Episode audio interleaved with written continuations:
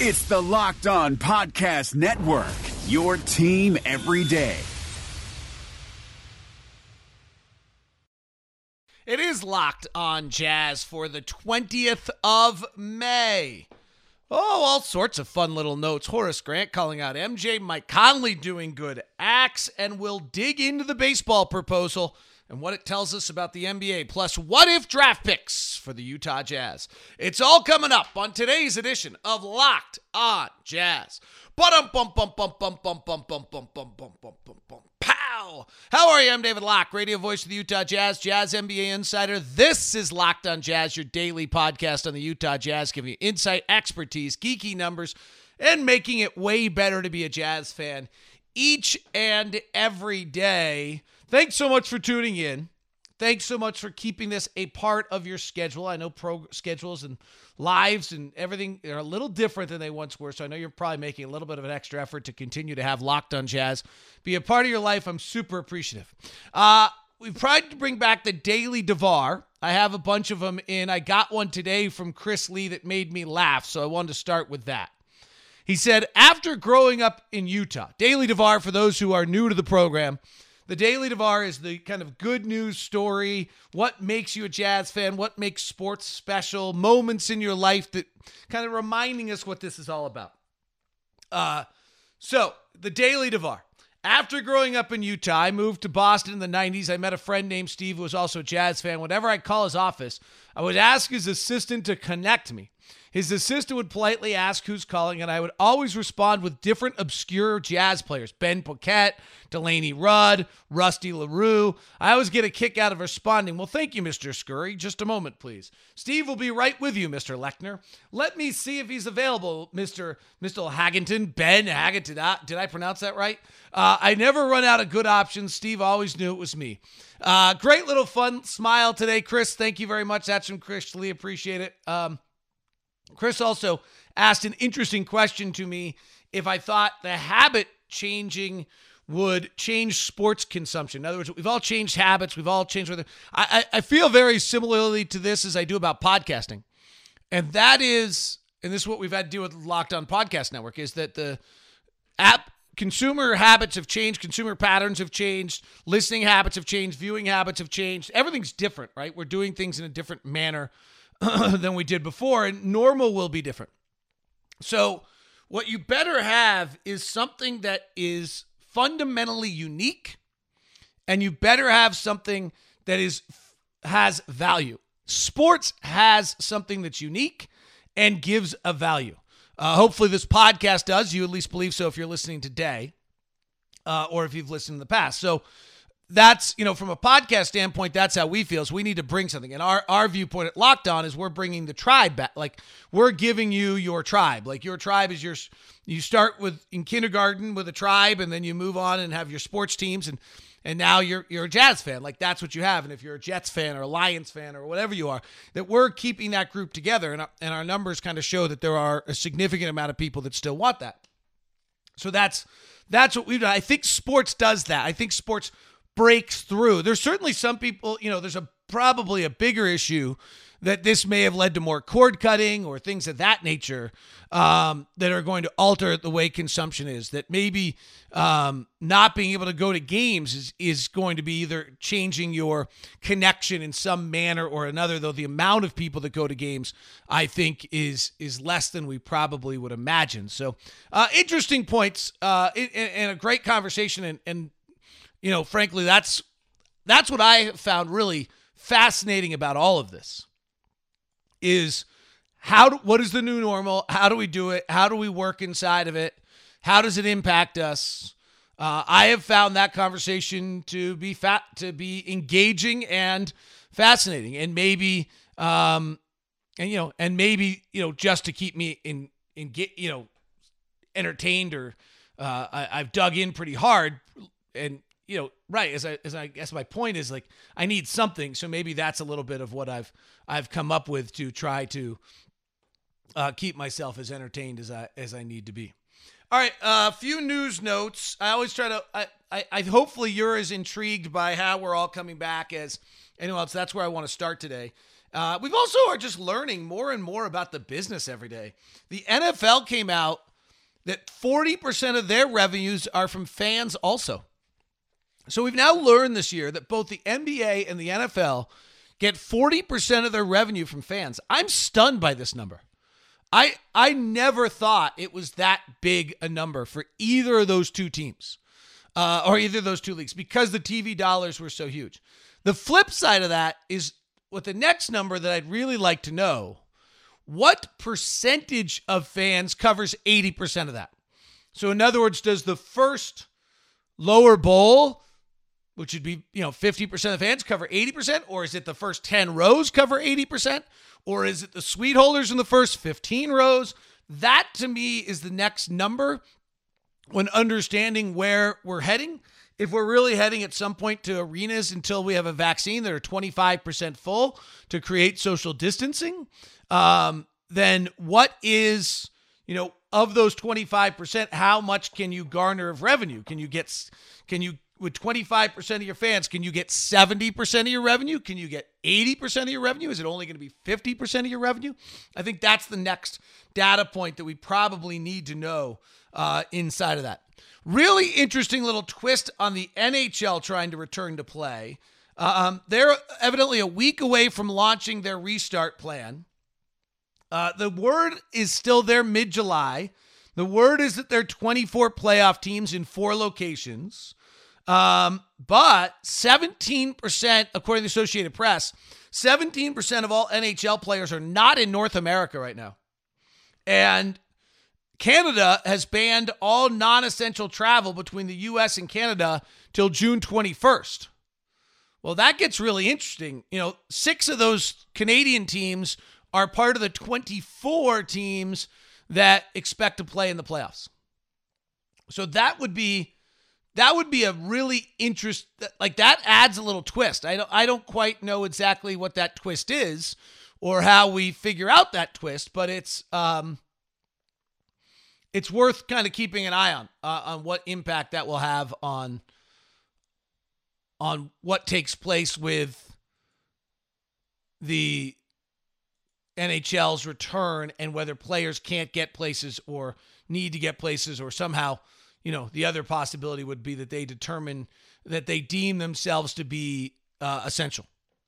Uh, I wanted one more last dance thing. I've kind of alluded to this in the past, if you've listened to me, that there was not a lot of love lost between Horace Grant and Michael Jordan. I covered Horace in Seattle when he got there, and that was clear when I talked to him. And boy, did he torch Michael Jordan yesterday. And it's interesting that it took, you know, it's probably about time somebody turned the tables a little bit on this thing on, you know, hey, he's the guy killing everybody. Everything's fine as long as it's from his perspective, right? And, you know, it's the whole Charles Barkley criticized. Horace points out, like Charles Barkley criticized the way the Charlotte Hornets have run, and then they didn't.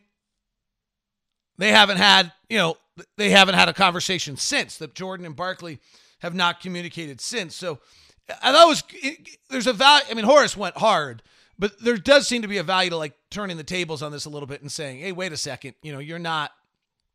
This is not entirely fair." the way it's being being portrayed um, in, in, all in all these things. So I don't know. Just wanted to point that out. He certainly called him out. All right, I want to walk through the Major League Baseball um, uh, rules, and I want to do our what if, which is Utah Jazz draft picks. Kind of, we looked through the the heyday of the Jazz through 98, 99, and, and found there weren't a lot of what ifs in their draft picks. Let's run through 2000 through 2010 next and look at what if on draft picks. And the first one breaks all will break all of our hearts a little bit. We'll look at that one. That's kind of the one probably pick in jazz history you really think to yourself like, "Oh my gosh." We'll look at that and dig into it with some reason and some understanding uh, as we continue. Today's show is brought to you by Built Bar. Built Bar is changing, rebuilding the way you think about uh, energy bars, health bars with great macros, super health, and incredible taste.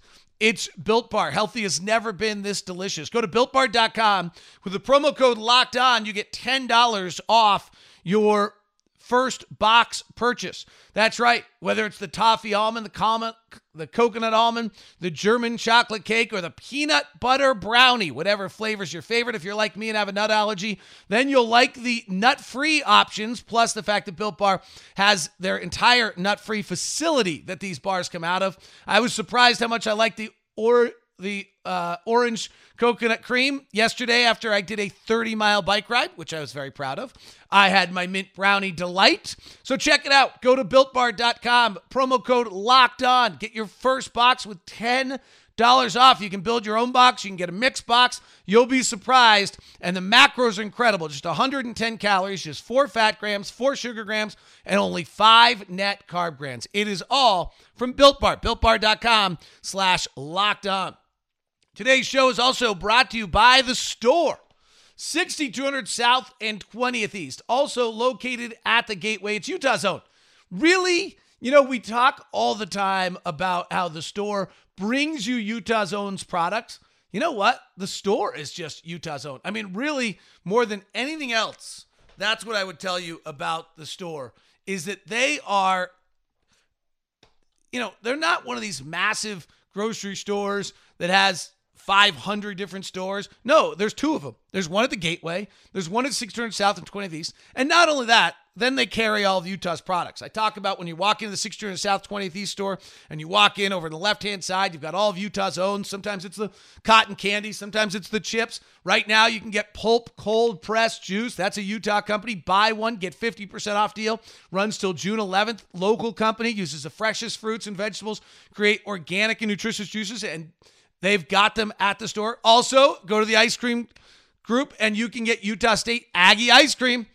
That's where else can you get it? At Utah State and the store. That's it. Utah State Aggie ice cream. And you can get Leatherby's ice cream in the store and get the locked on mudslide plus the great mudslide cookie. It's all at the store. Get that community feel. It's the place where DJ Bowler Jack used to be bagging groceries on his high school shifts and taking it, helping out the elderly to their cars, and they're still doing it now today.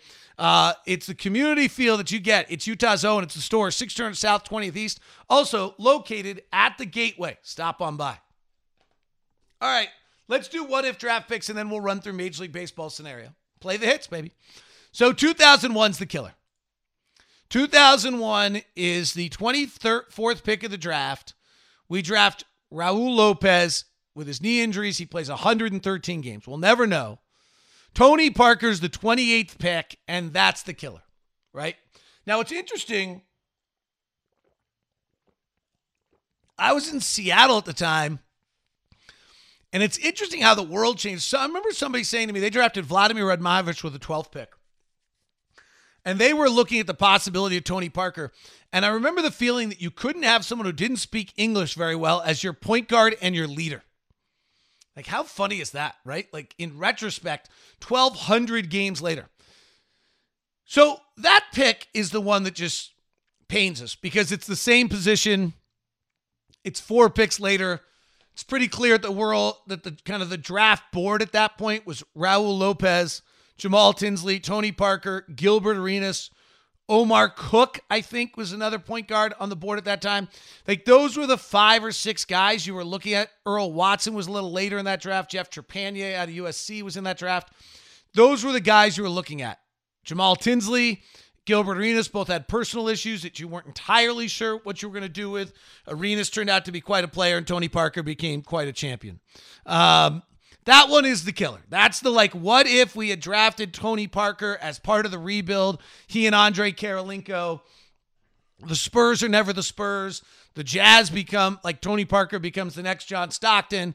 It's kind of uh, unbelievable. Frankly, Gilbert Arenas would have been really interesting as well. Uh, there, that is the killer pick in Jazz history, 2001, and it's partially though, you know, in fairness, Raul Lopez turns, you know, uh, gets hurt. Like that's, you know, we don't I don't think we really know what kind of player he would have been. Like he gets hurt. Like it's too too hard. He played 82 games his rookie year. As he was 23, so he's a little old.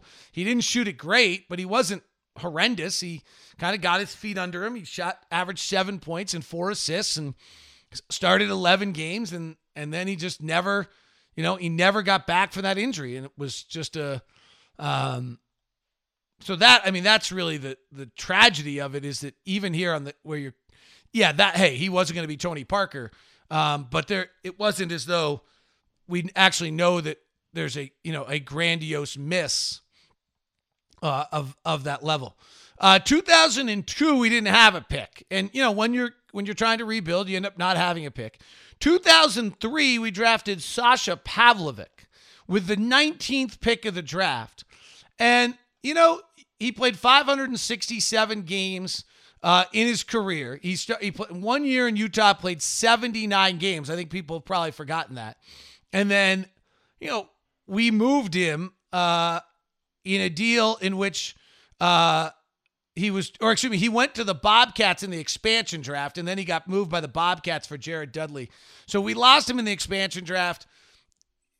It's an interesting concept because we would have lost, you know, we might have lost him no matter what, right? So whoever you draft with that pick, considering where the Jazz were in 2003, maybe um, you lose.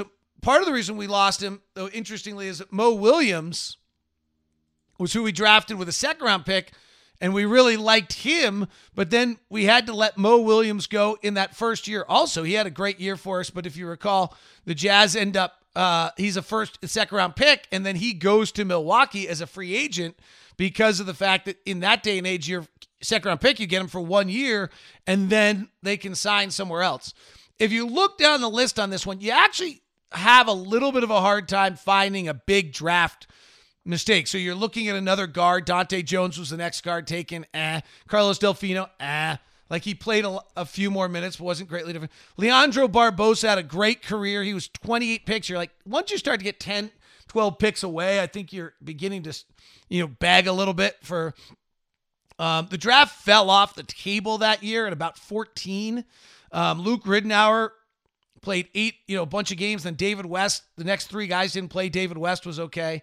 Uh, Boris Diaw was a good pick. Later in that draft, Josh Howard, but the second round did not yield an awful lot either. Kyle Korver came out of that draft. So the Sasha Pavlovic pick, in and of itself, there's not a great, you know, Boris Diaw was an interesting player, probably the best next player taken. Um, but not a not a great miss. 2004 gets interesting because this is where we had the 14th and the 16th picks. We're really trying to get the rebuild going. Jerry Sloan's going through, uh, Bobby Sloan's going through all the cancer. There's just a lot of stuff going on. And it's a fascinating draft because Josh Smith and J.R. Smith are two of the most talented players, but have a lot of questions. I don't know if Chad Ford's done a 2004 draft review, but this one's pretty fascinating um, because there's so many different things to it. One, Shaun Livingston's supposed to be the next Magic and he gets injured shortly after, so we never know. Dw- Emeka Okafor is the college player that's supposed to be weight is established, and Dwight Howard's this incredible beast that you draft, and um, then Andre Iguodala. There's like it's like hit. Like five is Devin Harris hit, six Josh Childress bust, seven Luol Deng hit, uh, Araujo, 8 bust. Iguodala, 9 hit. Luke Jackson, 10 bust. Biedrins, eh. Swift, bust. Telfair, eh. Kris Humphries, eh. Al Jefferson, hit. Kirk Snyder, kind of a bust. Josh Smith, J.R. Smith, both hit. Dorell Wright, eh. Jameer Nelson hits. Um, just a crazy draft. Um, Kris Humphries and Kirk Snyder, the Smith brothers both high school players, both out, both were incredibly immature in the draft process. Al Jefferson was a high school player. It was just like unknown high school players that were all uh, taken. It's it's an interesting Kris Humphries and uh, Kirk Snyder didn't really work out for the Jazz. Like I don't I don't think there's any question to that. And we're coming off um, the 2004 year. We were 47. It's this is kind of the transition year um, in 0304. It's it's uh, Kirilenko Harpring Arroyo team. Uh, the Jazz haven't actually uh, they go 42 and 40. Uh, this was the year they were supposed to be terrible. You're supposed to go get Dwight Howard. Jerry overcoaches them to a point in which they end up being great. And then the next year is the year where you sign Boozer as a free agent, but you end up going 26 and 56. And and you try to you know you're trying to figure out like they they draft these two young kids. It's like the long view on Snyder and Humphries. They both play about 13 minutes a night. There's like the thing that's so hard about this draft is like the world was open, right? So you've signed Boozer, so you know you have a power forward. You have Harpring and Kirilenko. So that's kind of your core. And you sign Memo as a free agent. But both the Boozer and the Memo draft picks are post the draft, right? Or free agency are post the draft. So as you go into this draft, you have Harpring and Kirilenko and like not a lot of other pieces. And so everything about that draft was wide open for the Jazz to try to figure out what they were going to do. And I don't know how, when I look back at this and tried to analyze it, I'm not sure. Like, it's Kris Humphries and Kirk Snyder didn't pan out, right? Like, they didn't really pan out. They both finished their careers averaging seven points a game. Snyder, particularly, only played four years in the league. Humphries actually stuck around for a long time. So, like, Al Jefferson is a better pick in between those, and he was on the board. But like you're about to go sign Boozer, do you know you're going to do that? You have Kirilenko, who's a four. You don't really need like it does. Josh Smith and J.R. Smith are way better picks, and they actually match. But I can just tell you stories about the two of them going through the draft process that we weren't drafting them at that point. Jameer Nelson is a diminutive point guard that might be all right, but I think, frankly, you know, I'm not entirely sure on the injury of Lopez timing on that. Like, we do we know that we need that? And then it falls off the map pretty fast, right? So then then you're like the next bunch of guys don't make the league. Delonte West is a pass. Tony Allen's a unique player, possibly, but he's also 25th. We're now 10 picks away. Kevin Martin turned out to be pretty good. And then you're back into a bunch of guys that don't make the league. So as I analyzed this and I looked at it, I, I here's the understand. I'm not going to like pick 52 and saying you should have taken him. Like that's garbage. It's pretty interesting. Like the picks that we should have made there were Josh Smith and J.R. Smith, but I'm just telling you, like, that's not where we're. And frankly, Josh Smith and Andre Kirilenko are almost identical players in some ways. So it's an, it, to me, that's a very interesting retrospective draft to look at. Today's show brought to you by Murdock Hyundai, located at 4646 South State Street, also located in Lindon and located in uh, the up in uh, where's that place? It starts with an L. Logan. Sorry about that. Um, Lindon, Logan, and 4646 South State Street. Uh, we are owners of now two Murdock Hyundai Santa Fe's. We've just the value, the size, the safety features, uh, the features you get for the price just was a no-brainer for us. So we've now got two of them. Like we're like a little Hyundai uh like dealership in our parking in our driveway. Uh and we've been incredibly pleased with what you're getting for the value. 0% APR for 84 months on the Sonata and the Tucson for 72 months on the Santa Fe. I am driving the Hyundai Sonata right now to try it. It's a sedan. It's got a zip to it. It's got every safety feature imaginable. It feels like a incredible sports car, and instead it's like $34,000. Like it's a great purchase. Plus, everything going on at Hyundai is Murdock Sure, and Murdock Sure is making sure that you have the safe experience. You can do everything uh, you want to on uh, line. You can have the test drive come to you. It's all at Murdock Hyundai at 4646 South State Street. Today's show is also brought to you by SOS Solutions. This is a neat company, Utah company. I think one of the things that most people do when they're building a company is they outsource HR, right?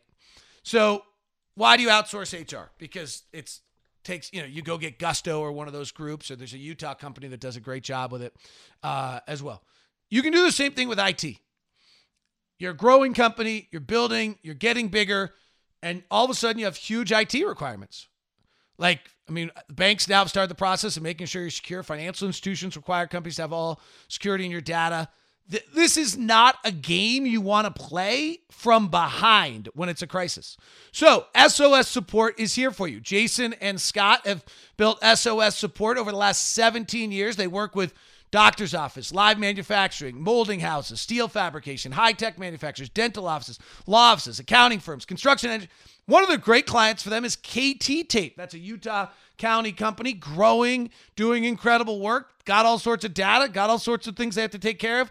They don't want to spend a hundred thousand plus on an IT person, so they went and got incredible relationship with Scott and Jason over at SOS Support, and they now do all their IT for them. You can call 801 563 9700. 801 563 9700. That's 801 563 9700. No obligation IT assessment. Plus, you can get a PCI assessment as well. That is SOS Support. Very value centric, day to day work, cybersecurity, helping out companies from 5 to 100 employees. They are the IT partner you need. Their retention rate is through the roof in the 17 years they've been working. 801 563 9700.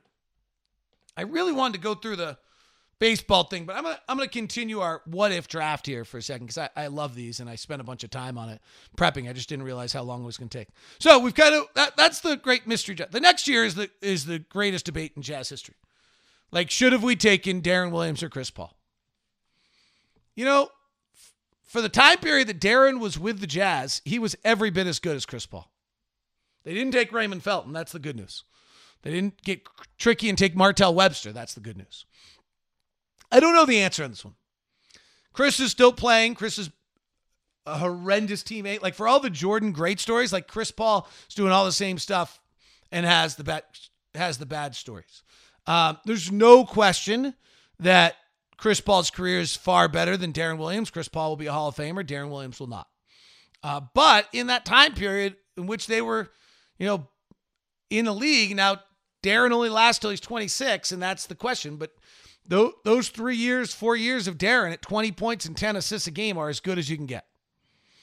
Uh, he, he was bigger physically, made sense. The other pick that year that's really interesting is the drafts the Jazz snagging CJ Miles at the 34th pick of the draft. He plays. I was thinking about CJ yesterday. Actually, I was going to reach out to him. Like his career may have just kind of come to an end without like really much of any like fanfare. Like he got hurt. He might be over. Uh, he played 17,000 minutes, which is just a ton for a second round pick. Ersan Ilyasova was two picks later, to two. Monta Ellis played 29,000. This second round was great. Lou Williams has played 25,000 minutes. Amir Johnson played 18,000. Marcin Gortat played 20,000 minutes. This second round had one, two, three, four, five, six, seven, eight, nine players who played over 10,000 minutes in their career. That is unheard of. But the CJ Miles pick was great. 34th pick. Get 17,000 minutes out of that in your career. That is a fabulous draft pick uh, by the Jazz. So they nailed that one. Uh, the next year is 2006, and they get they draft Ronnie Brewer. I was in Seattle at the time, and I remember being in the Sonic draft room, and I won't say who, but they were watching the draft, preparing for their 10th pick, and they were watching a player and the scout yelled at the television, Please do something. I want to like you about a player because there were so few players in this draft for anyone to like. This is pretty incredible. Ronnie Brewer goes 14th in this draft. 11,000 minutes played in his career. The next player played 704, 5, 4,600, 5,300, 1,000, 1,000, and 3,000.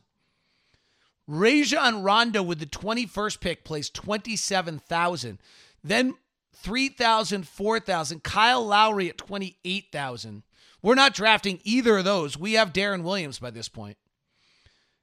There is not another player after Ronnie Brewer other than Rajon Rondo and Kyle Lowry in that draft that play over 10,000 minutes of their NBA career until you get to PJ Tucker, who left the league for two years and then moved on, or Paul Millsap, who the Jazz draft with the 47th pick.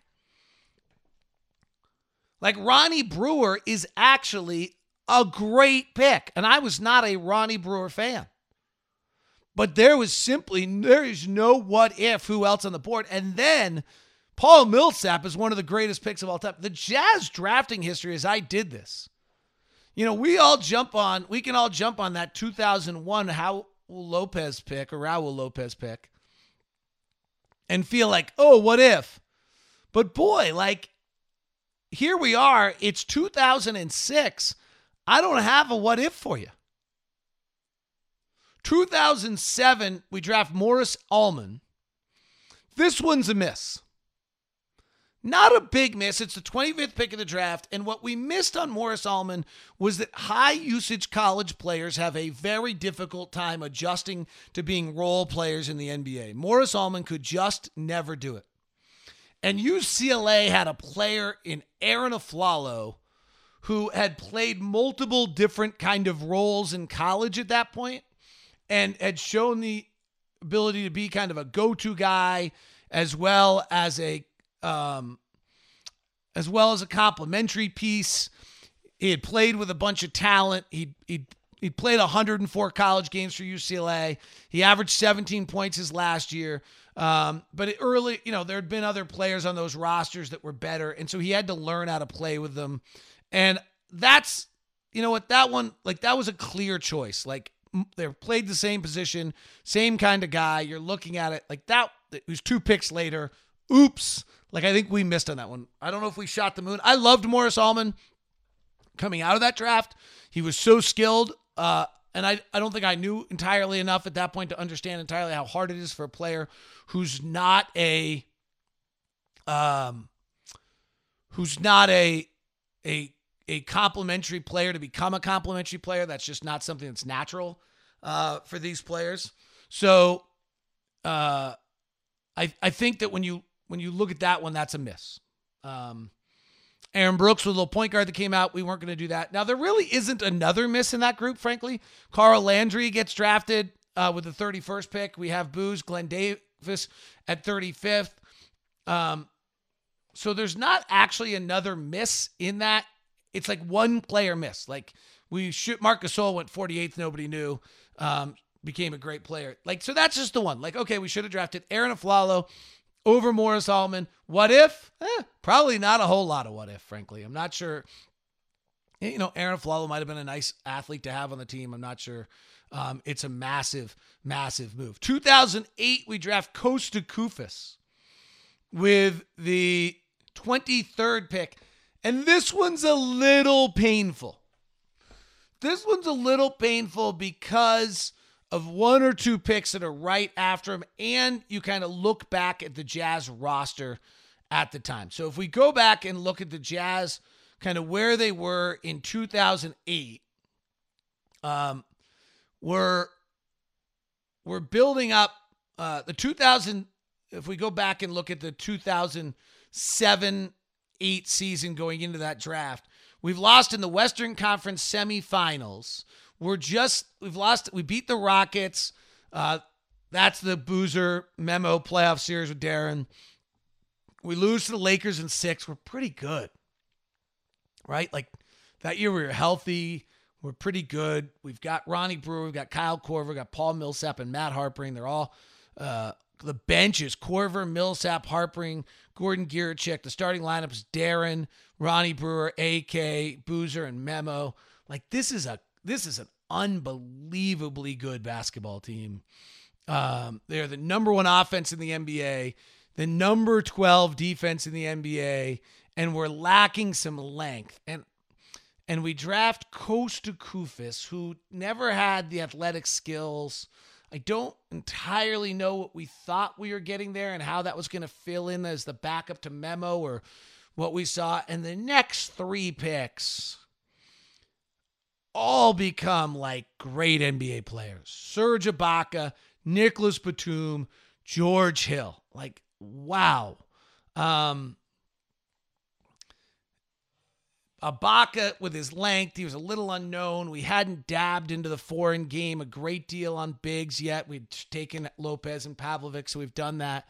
Batum was another foreign player. I don't know if we were like behind in that area and we somehow missed those two. And then George Hill out of IUPUI ends up being in the Kawhi Leonard trade. Could you imagine the what if? We go ahead. George Hill would have been a great addition because he plays next to Deron, gives you some shooting at the two. Um, and then there's not the Kawhi Leonard trade. Could you imagine the what if on that one? Um, so that one's a little unfortunate. That one, um, not only could I not pronounce Kosta Koufos' name that whole draft night, I remember kind of like, wow, I don't know if I get it. DeAndre Jordan was on the board then also. So if you were looking for, um, uh, you know, another center, you could have gone uh, in that direction.